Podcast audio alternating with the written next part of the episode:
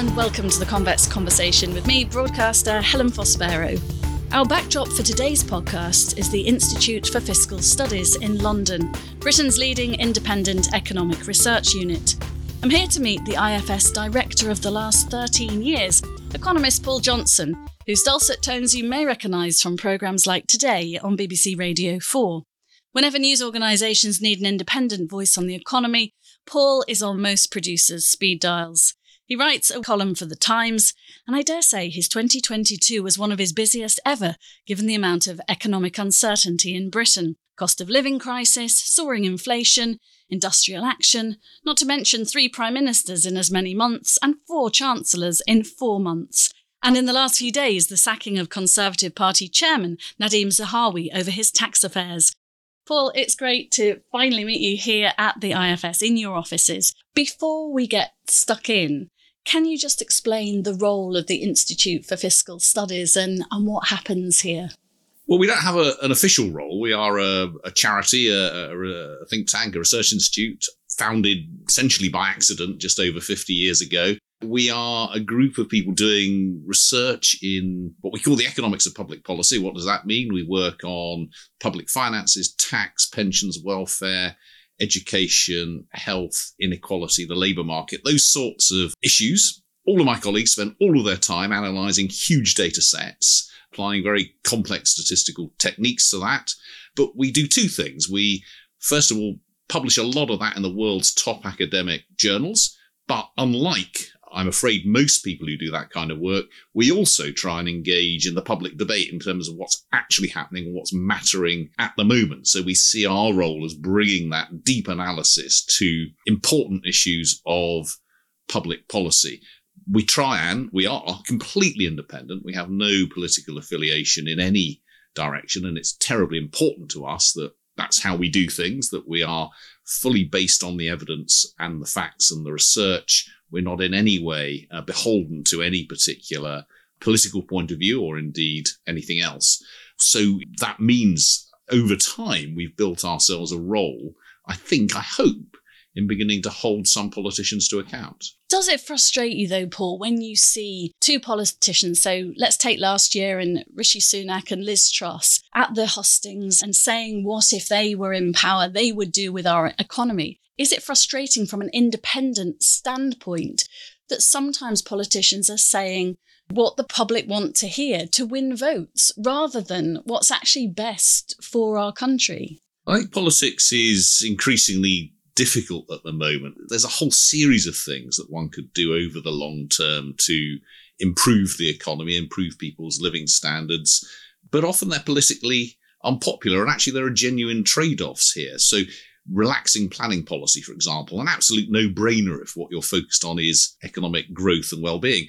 Membership of the European single market, a complete no brainer if what you're focused on is economic well being and, and growth. But of course, there are other things that matter politically. And the frustrating thing about politicians is that they're very rarely willing to talk to you about those trade offs. It's almost never the case that there's one thing that you could do which makes everyone better off and is right on every possible set of bases. So think about the most controversial thing Brexit. Yes, if you want control over immigration from the European Union, then we had to leave the European Union. But there is an economic cost to that. And it's not the case that you get both things, both economic growth and control over immigration at the same time. Of course, neither side's willing to talk about that. The same is true of things like relaxing planning rules or building more homes and roads and things, all of which will be good for us in terms of our overall economic growth because some people, people living near motorways, people who would have homes built behind their homes, will be made worse off. And very often politicians end up trying to make out they're doing the best for both, and they can't.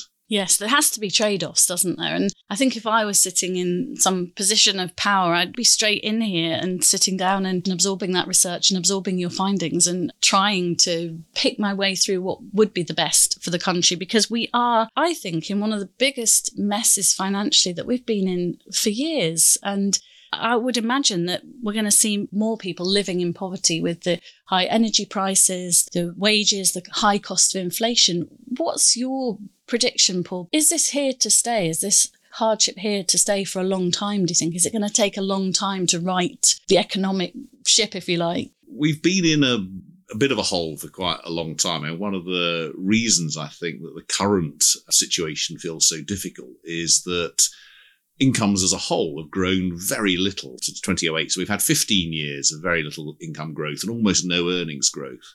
Probably the worst 15 years for earnings growth since the Napoleonic Wars. I mean, that really? just to give you a sense of oh scale. Oh my goodness. So that's why things feel difficult at the moment when real incomes are going down in other words, inflation is going, prices are rising more quickly than earnings at the moment. So that's after a long period of things not going terribly well, after we got used to for a long, long time, earnings growing by one or 2% a year, every year faster than prices.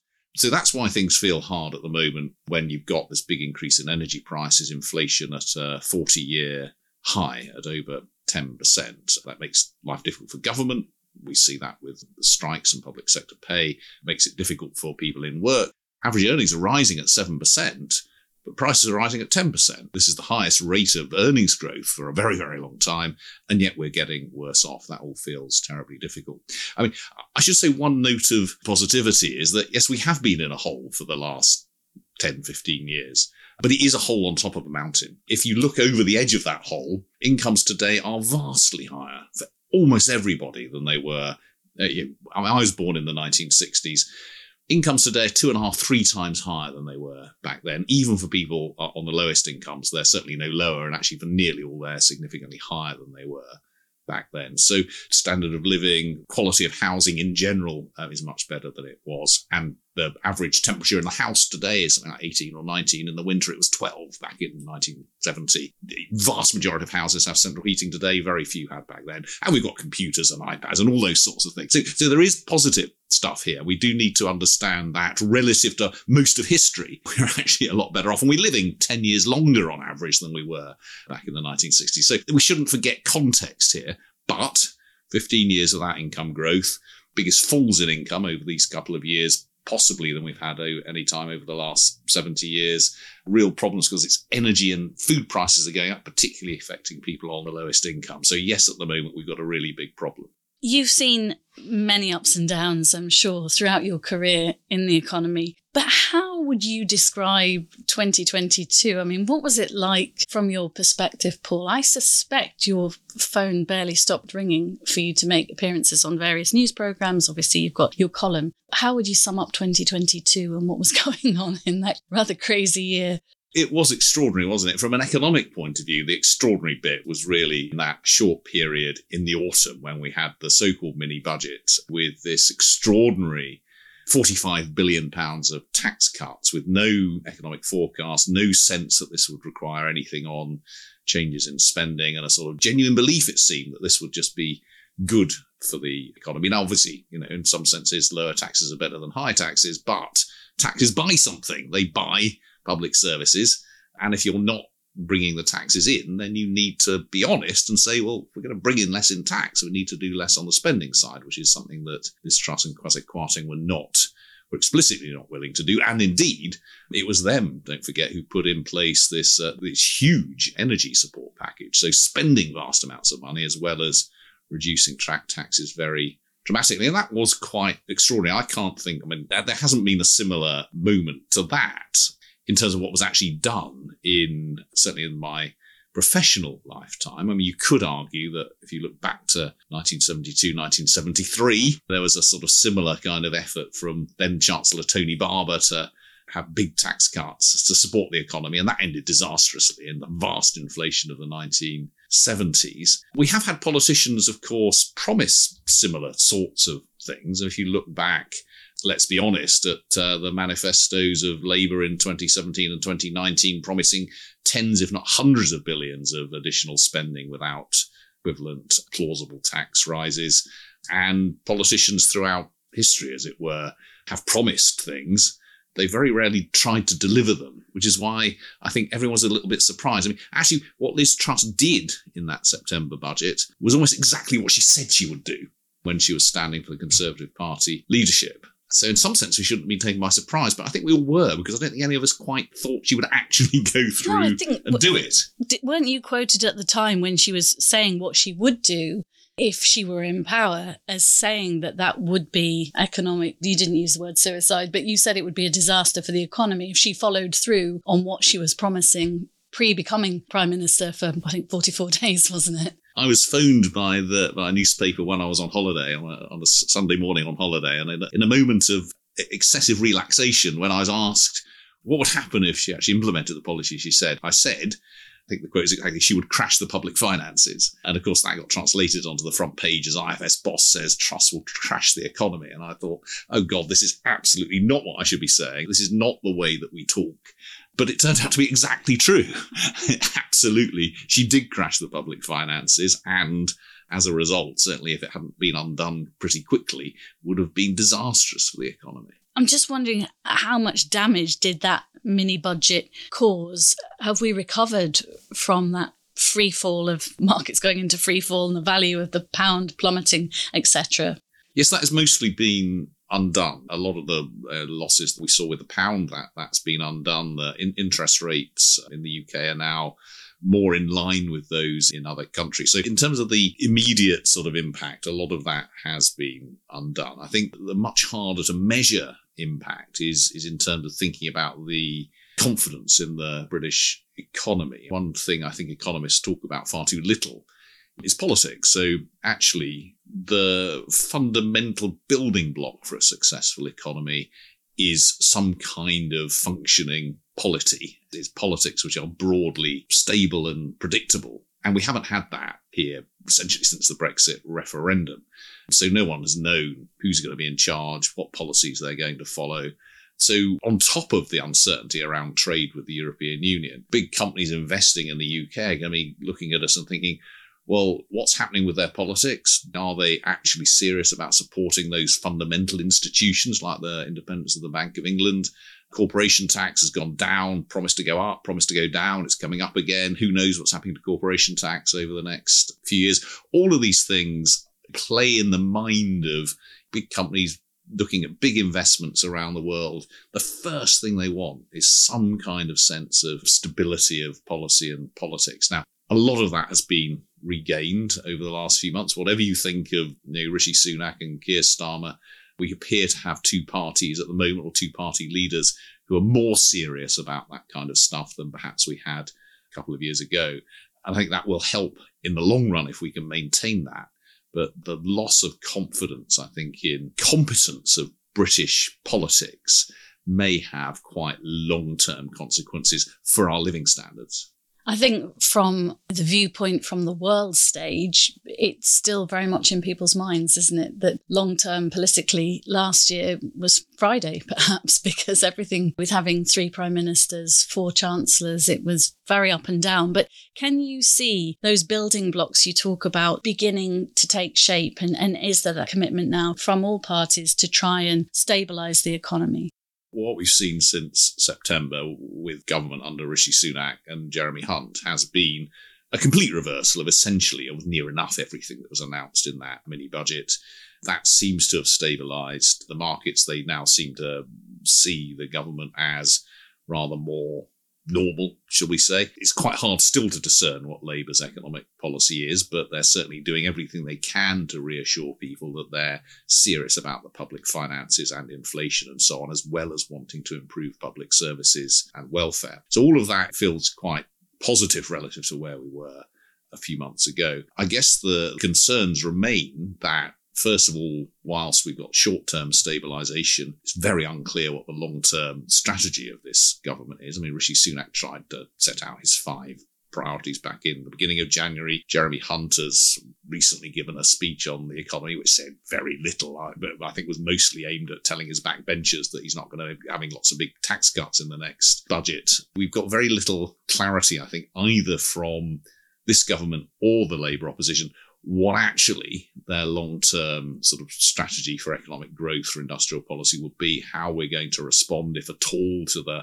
Inflation Reduction Act in the US, which has given huge incentives for companies to invest, how we're going to respond to policies in the European Union, how we're going to respond to our own challenges around trade with the EU, how we're going to respond to increasing demands on spending on health and pensions in particular. So there are lots of big, difficult economic questions there, which, again, because a lot of the answers will be difficult and unpopular and involve trade offs, the parties are just kind of skating around. And I fear we might see just kind of continued skating around until after the next election, when hopefully we'll have a government in power which feels that it's there for a period of time and is able to sketch that out more clearly. And of course, we still hear Boris Johnson's voice on a very regular basis in the papers this weekend, putting pressure on the Chancellor to cut taxes to get the economy going, warning that if taxes aren't cut in the budget in March, that could cost them the next election. What do you think will happen with taxes? And do you think we will see them cut in the budget or not? Well, the important thing about taxes at the moment to, to recognise is that for a very long time, the tax burden, which is what we mean by the, the fraction of national income taken in taxes, has been pretty stable at around 33, 34% of national income. It's been pretty stable at that level for decades, actually, uh, remarkably stable. It looks like it's suddenly going to jump to something like 37% of national income. So that's a very, very big tax rise in the period between sort of 2021, 2025. So that's a, remarkable and historically remarkable change. And though that reflects two things really. One, lack of economic growth, which pushes the tax burden up uh, or requires more tax to be taken from us to fund public services. And of course, big tax rises have been announced. So the government has announced huge income tax rises by freezing the point at which you start to pay income tax, start to pay higher rate income tax for six years. So that's at least a 30 billion pound tax rise. It's a very big tax rise for companies through increases in corporation tax. So we have moved dramatically in terms of the scale of taxes in the UK just over the last couple of years. Is that going to come down? Well, before the next election, I would not be at all surprised if we get some announcement of some tax cut, whether that's uh, something off the basic rate of income tax or some high profile thing which makes it look like taxes are going down. But they're not going to be. Overall, taxes are going to be much higher come the next election than they were in 2019 election. My projection is that this new high level of taxes is going to be here with us to stay. I can't see a world in which they get back down to where they've been for the last 40 years. And the reason for that is because uh, it's partly because of the lack of growth, but it's mostly because we are just spending more on health. And we can see what's happening in the health service. That's going to have to continue, in my view, for the next many years. Population is aging, number of people over pension age is rising, and the demands on social care and other public services are very substantial into the future, not least after a decade of austerity, of very of spending cuts in some of those areas. To put all of that together and looking into the medium term, I don't think we're going to get significant overall tax cuts relative to what we're currently planning.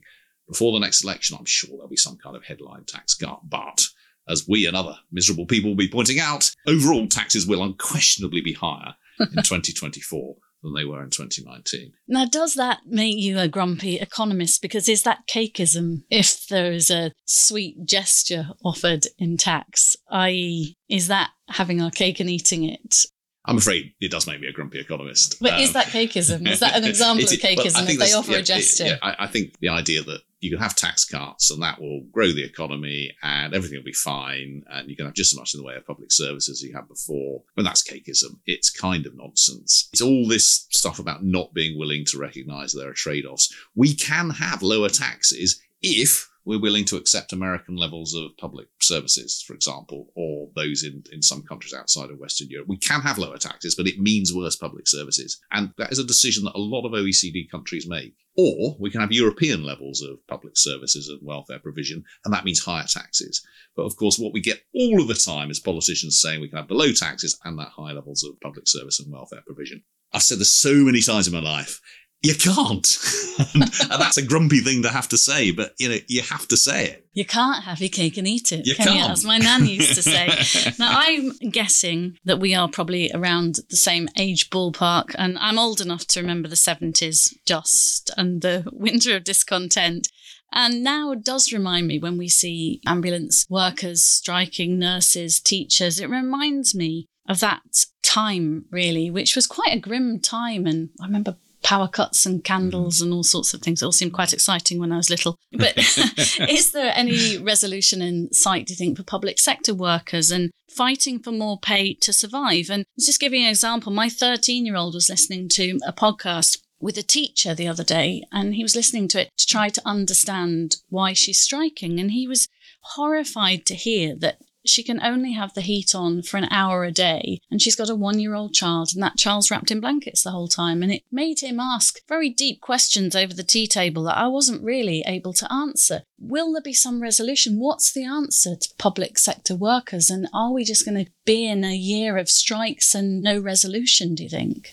Well, there's a lot in that. I mean, I, I, I, too remember as a small child the power cuts in the early 1970s, which were, as you say, had to go around to my auntie's because she had a gas stove and uh, there was still gas but no electricity. The days lost from strikes are still nothing like they were in the 70s, but it does feel partly because this is very focused on the public sector at the moment. But, you know, wh- why have we got these strikes? Well, you've got a combination of things going on here, I think. First, if you look at teachers and nurses and indeed civil servants. Before this increase in inflation, their wages have been held down over the last decade. So I said earlier that overall wages have been doing really badly, barely increasing across the population since 2010 after you take account of inflation. In the public sector, they've fallen even before this year because we've had periods of pay freezes over that period. And then on top of that, you've got average pay increases across the public sector of somewhere between 3 and 5% with inflation at 10, you've got increases in the private sector of 7%. So again, you've got a cut in the buying power of public sector wages over this year on top of cuts over the last decade.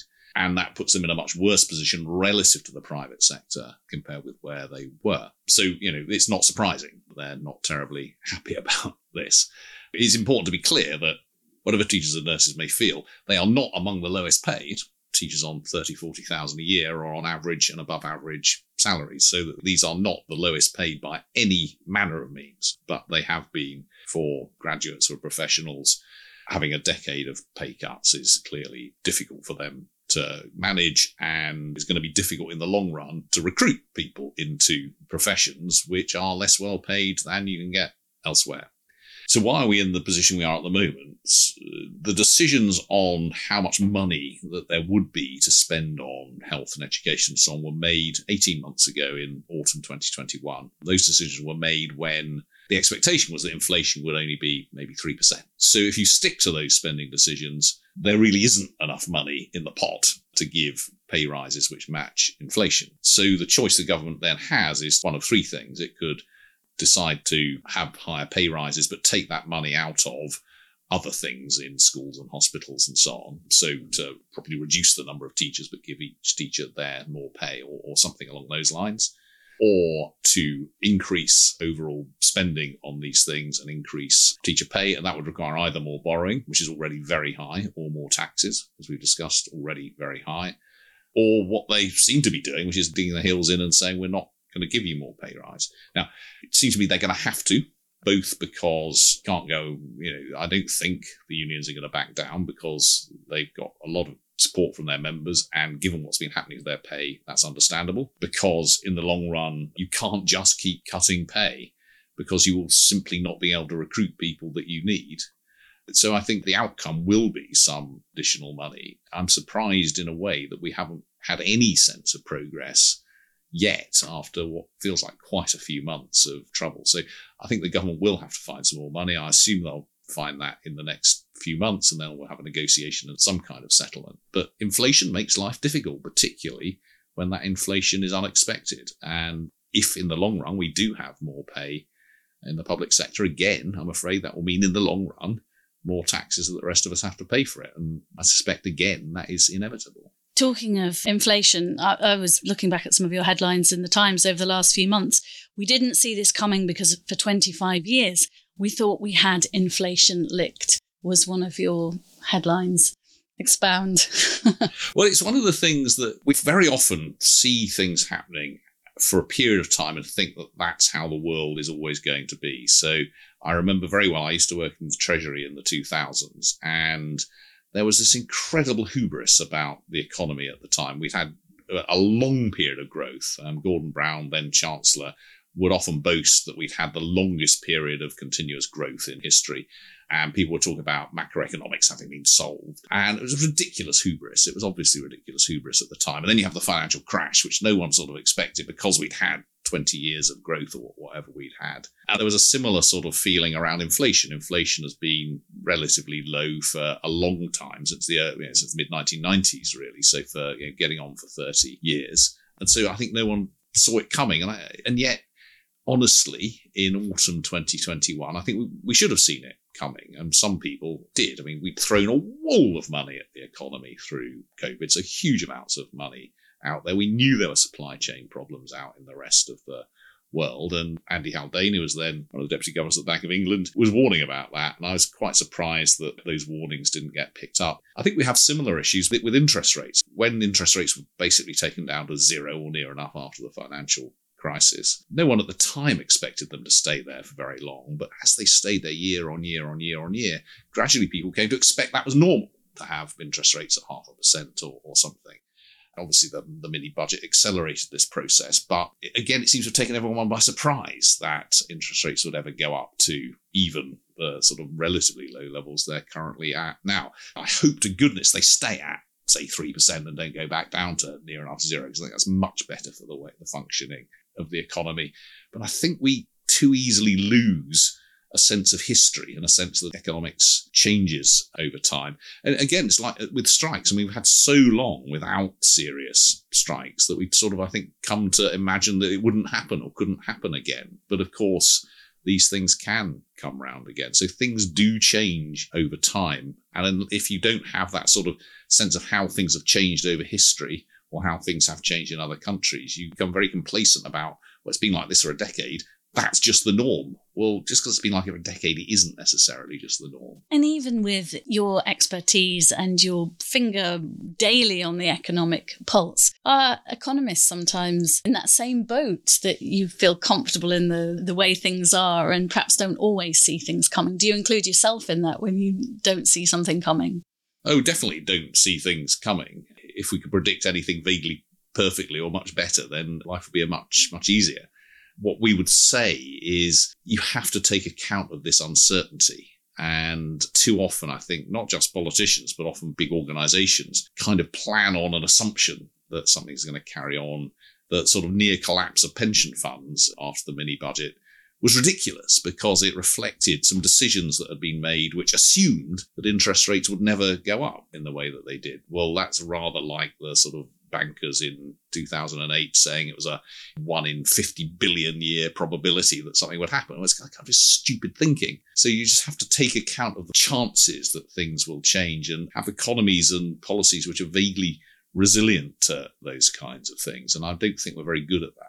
I think it's made us as individuals perhaps a little bit more cautious as well. I look back and think, oh my God, why did I not fix my mortgage rate, for example? And I thought they'd be low forever and didn't bother to do that. So I think there's a caution as individuals as well as perhaps companies now that we've been through. Yeah, well, speaking, such, um... speaking to someone who bought a house last year, um, oh, no. we all make bad mistakes. Oh, crumbs. when I was looking back through your headlines, the other one that jumped out at me is a very recent one actually from December. It's not only the NHS in trouble. The whole nation is getting sicker. Mm. And this weekend, I was reading about rail chiefs have been warning about more disruption due to high levels of sickness among drivers. Are we in ailing society? Is our health getting a lot worse? Well, it seems to be. There's some statistics here which it's hard to argue with. I mean, we're just dying. Tens of thousands of us are dying more than you'd normally expect. I don't really understand why there aren't bigger headlines about that. You can find that sort of thing buried in the inside pages. But you know, last year we had, outside of COVID years, more excess deaths than we've had in, I don't know about ever, but certainly in a very long time. So that sort of headline number is, is obviously worrying. But if you look at the sort of less terminal data, we've had a doubling, literally a doubling in a year in the number of people applying for and being awarded disability benefits. Now that's extraordinary. We've never seen anything like that before. If you look at sort of surveys of what people say about their own health, that's been getting worse as well. And this appears to be true across the age range as well. So we've got a big increase in mental ill health problems among younger people and a big increase in physical ill health problems among older people, at least from what one can see in the data and certainly looking at these disability benefit statistics. So one of the things we see in hospitals is that people are staying in hospital much longer than they used to. Now, that may be partly to do with not being able to get out into social care, but it may also be down to the fact that people in hospital are sicker. Now, all of this may be a, uh, there's lots of maybes in this because I don't think we know the answer. Consequence of COVID and people not having medical treatment then. There may be some lingering mental well-being problems as a result of lockdowns and so on. There's some significant evidence that there's quite a lot of long COVID around. So over the last couple of years, it does look like we've got significantly sicker. I think there are other long-term issues around health. More of us have multiple chronic problems associated with lifestyle issues, obesity, and so on. And there are other issues here as well. I mean, more premature births and more children living longer than they would have in the past. We've got quite a lot of adults in long term social care the problem of young people's mental health as being one that's been growing over a period of time. So there's all sorts of issues here about population health, as well as everything that we're worrying about that's going on in the health service. Interesting there you touched on mental health. The cost of living crisis, presumably that will impact massively on people's mental health and young people's mental health with the jobs market and what are they going to do when they leave school or leave university. How is mental health something that your teams look into here when you're doing your research? For us, it always depends on the data. So we've got we've got data on disability benefit receipt, which is particularly young people, jumped as mental health problems. And we also have data where people are asked the same question year on year about their, their, their, mental health status. And as I said, there's been some evidence of that getting worse over time for younger people. There was a huge problem of mental health for young people during the pandemic. You see a really sharp rise in people reporting problems there and much more concentrated among the young than among our older groups. Now, for most, that's jumped back to sort of a previous trend, but there's clearly a group who have been left behind on that, who have continued to have problems. And then the, I guess the, the, the, group who are particularly worrying are those who are currently in school, because they've had a very interrupted school career. And there is quite a lot of, I wouldn't say it's yet completely solid evidence, but I think it's, it is enough for us to say that there's been a increase in mental health problems there and a reduction in resilience for that generation. I would say, though, for those who have moved into the labour market, for those who started work in 2020 and 2021, the labour market is actually really good at the moment. I mean, there's huge numbers of jobs and vacancies. Unlike other recessions, there doesn't seem yet, at least, to have been a long term impact on the wages and job quality of people who moved into the labour market in 2020. So if you moved into the labour market in 2009, you had a problem, and on average, people were doing worse for quite a long time after that because they moved in during a recession. That doesn't seem to be the case among people who moved into the labour market in 2020 because there's just so many, so many jobs out there. And actually, nowadays, for younger people joining the labour market, the way to get on is not so much as it used to be to join a company and move your way up it's now to join somewhere and move out and up and out and up. And you can see this very clearly in the data that actually moving between jobs is the best way to improve your pay and prospects. And there's been a lot more moving between jobs in the last couple of years because there's been so many vacancies around. It's interesting. It's what Adam Kingle, an academic, was saying on the podcast the other week. We were talking about he specialised in looking at the generations and he was talking about what Gen Ys are looking for. And they're not looking for, like my parents, 40 years in a job and a gold carriage clock at the end. They're looking for career development. And he was saying that the way to stop them moving from A to B is to offer that career development and that flexibility in working, which is one of the, it's nice to talk about some positives. It is one of the positives of the pandemic, isn't it? Hybrid working now. And they're not looking for a nine to five job in an office all the time. So it's interesting from his studies. You're absolutely right. People are tending to move from place to place. And he was saying that the smart employers are finding ways then to bring those people back that have started off life with them. They're looking for a lot more, aren't they, the younger generation? People have always said that about new generations and that we've moved from, you know, the 40 years in one place to moving around a lot. And, and there is certainly some of that in terms of that being the way up. I don't know what the evidence is on the benefits of hybrid working in the long run. I worry a bit that, take my colleagues here, they are making fewer networks and connections than I did at that age because they're in the office a little bit less, not that much less, but a lot of the where I would have been going to meetings or conferences or seminars, they're sitting in front of the Zoom screen. And actually, it's an incredibly important part of working life is to get to know people in your sector and build networks and so on. I worry a little bit that there might be a group of younger people who are saying, this is wonderful, I can stay at home and so on, and actually in the end damage their career. Now, I don't know whether that's true, but it's certainly something that I'm concerned about. Paul, what inspired you to become an economist and, and, what's your background? I just always happened as a you know, nerdy child to be interested in politics and policy and, and so on, I guess. And actually, I you know, applied to lots of universities to do politics, having done science and maths and so on at A level, because I was just really interested in it. And then somehow got into Oxford to do PPE, as everyone seems to have done, from a school which hardly ever sent anyone to not much to university, let alone to Oxbridge. And then after a year, I found the politics just incredibly boring.